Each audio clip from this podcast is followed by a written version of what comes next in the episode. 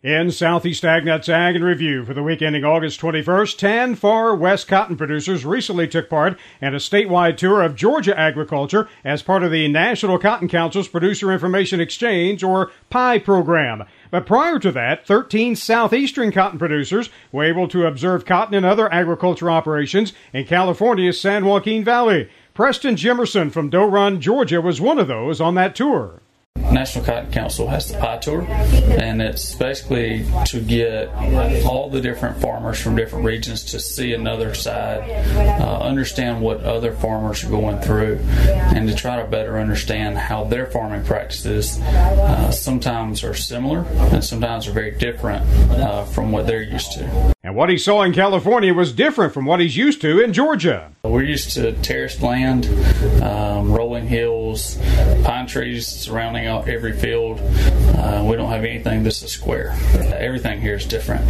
Uh, from the way they irrigate, the, the different issues they face, um, and the general landscape is completely different. Now, in its 27th year, the PIE program is sponsored by Bayer Crop Science through a grant to the Cotton Foundation. The program is designed to give cotton farmers from across the Cotton Belt firsthand experience of how their peers from different cotton producing regions are adapting to challenges and using current technologies and it was a tour where Jimerson really learned a lot. The PIE tour opened my eyes a lot. The, the issues that we face at home, uh, many of them are, are, issues that we can't overcome, and there are things that we can have a direct impact on.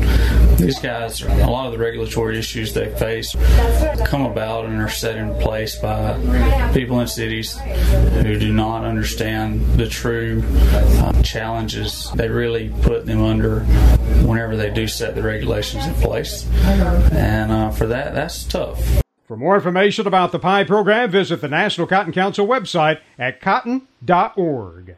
Well, a number of peanut farmers from Alabama, Florida, and Georgia attended the annual University of Florida Peanut Field Day at the North Florida Research and Education Center near Marianna, Florida on Thursday. Peanut breeder Barry Tillman was pleased with the event. I think we had some really good information to share with growers today. We had about 150, we think, turn out um, and uh, six uh, speakers, experts in anything from weed control, varieties, uh, plant physiology, and insects control and agronomy. When you take a look at the crops and, and the trials that you all have, how do they look overall this year with the different varieties and, and different aspects that you have? Overall, looks very good. Uh, we have had very little tomato spotted wilt virus, which is good for growers. Not so good mainly for our breeding program, where we're trying to select for resistance, but I think that's a good thing for the industry overall. Uh, we've had um, sufficient rain in some areas, but not too much. There has been more rain fall down in the um, uh, in the Citra area in our tests there.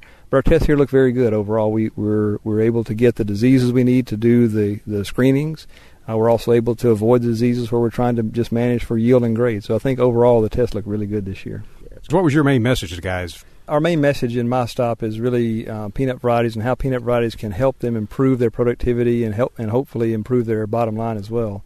And overall, we want uh, our stops to look at how growers can save money in producing peanuts because we know the prices are low and they need something to help them counteract that. Uh, recommendations for, as you said, varieties make a difference, but recommendations on what they can be looking at for next year. Yeah, I think it's going to be really important that they maintain rotations uh, in a climate like this. I know that other crops are not as uh, as don't look as profitable, and so that would lead to them reducing their r- rotations. Mm-hmm. But that's also going to lead to reductions in yield, which they really can't tolerate with lower prices. So maintaining yields of peanut is going to be really critical. So I think maintaining rotation is going to be important, selecting the best varieties, doing the best job they can at managing costs of fungicides. Um, and labor and equipment, all those things are going to work together. There's no really one magic bullet, but it's how you can manage the whole farm profitably. In other news, for many cattle producers, the question right now is what are you going to plant this year for winter grazing? And according to Dr. Ann Blount with the University of Florida's North Florida Research and Education Center, that decision needs to be made very soon. The skinny is that we're short on a lot of cereal rye, and the triticale is almost non existent. And even the oat crop took a hit this year. So if you're counting on planting winter forages, make sure that you book your seed supplies early from your distributors. And uh, you might want to consider stocking up on some hay and some other types of supplements.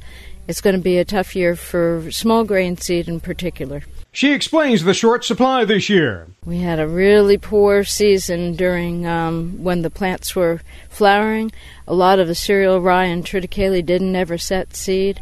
Oats had a tough time with daily rains, and we had a lot of lodging at harvest. So between the diseases, the rainfall during pollination period, and uh, very weak uh, straw, and a lot of lodging during harvest, small grains in the southeast are going to be tight in supply for seed. So, along with getting your winter forage seed orders in soon, Dr. Blount also has this recommendation. You might consider uh, making blends with cereal rye and uh, triticale oats with with ryegrass because ryegrass is relatively inexpensive. There's a lot of ryegrass seed in the market. Ryegrass is produced out in Oregon, and the blend of small grains and ryegrass gives you a very long season of forage production for your livestock. In other news, Kathy Isom tells us how those peanuts in your favorite candy could soon be good for your heart. Due to a shortage of highly oleic Spanish peanuts, which are often found in our favorite mixed nuts or candies, USDA researchers in Oklahoma developed a peanut variety that will have a longer shelf life, taste better, and be better for you. They're high oleic, and they do provide extra value and are highly marketable. Kelly Chamberlin of USDA's Agricultural Research Service says highly oleic peanuts contain monounsaturated saturated fatty acid, a good kind of oil that promotes heart health, and the value added applies to the shelf life and taste. That you usually find in candies or also in canned nuts or mixed nuts. Now, high oleic peanuts compared to those that are not high oleic tend to last about 10 times longer on the shelf. OLé is now in the certified seed production stage after years of field testing. The hope is that next year there will be enough seed to go around for farmers to start producing this commercially. I'm Kathy Isom, Southeast AgNet.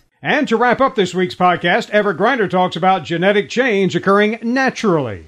Genetic manipulation isn't always done in the laboratory or soil test plots. Mother Nature has a way of changing the growth patterns of plants that we grow. The beefsteak tomato is perhaps the most cultivated plant of its kind in the world. It's grown for its size as well as its flavor. It's bigger because it has changed genetically by itself. And look at the pumpkin. We've had a new world record pumpkin every year since 1998. The current record's over a ton, by the way. It keeps changing by itself. The original corn was one tiny ear to the stalk. It changed its own genetic system to give us two giant ears, and human efforts to make three ears per stalk have not been successful. But man won't give up. The quest of three or more giant ears of corn on every stalk continues. Meanwhile, Mother Nature continues to play her hand. And that's Ag Review for today. Everett Griner, Southeast AgNet. Those reports and more can be found on our website, southeastagnet.com. Randall Wiseman, Southeast AgNet.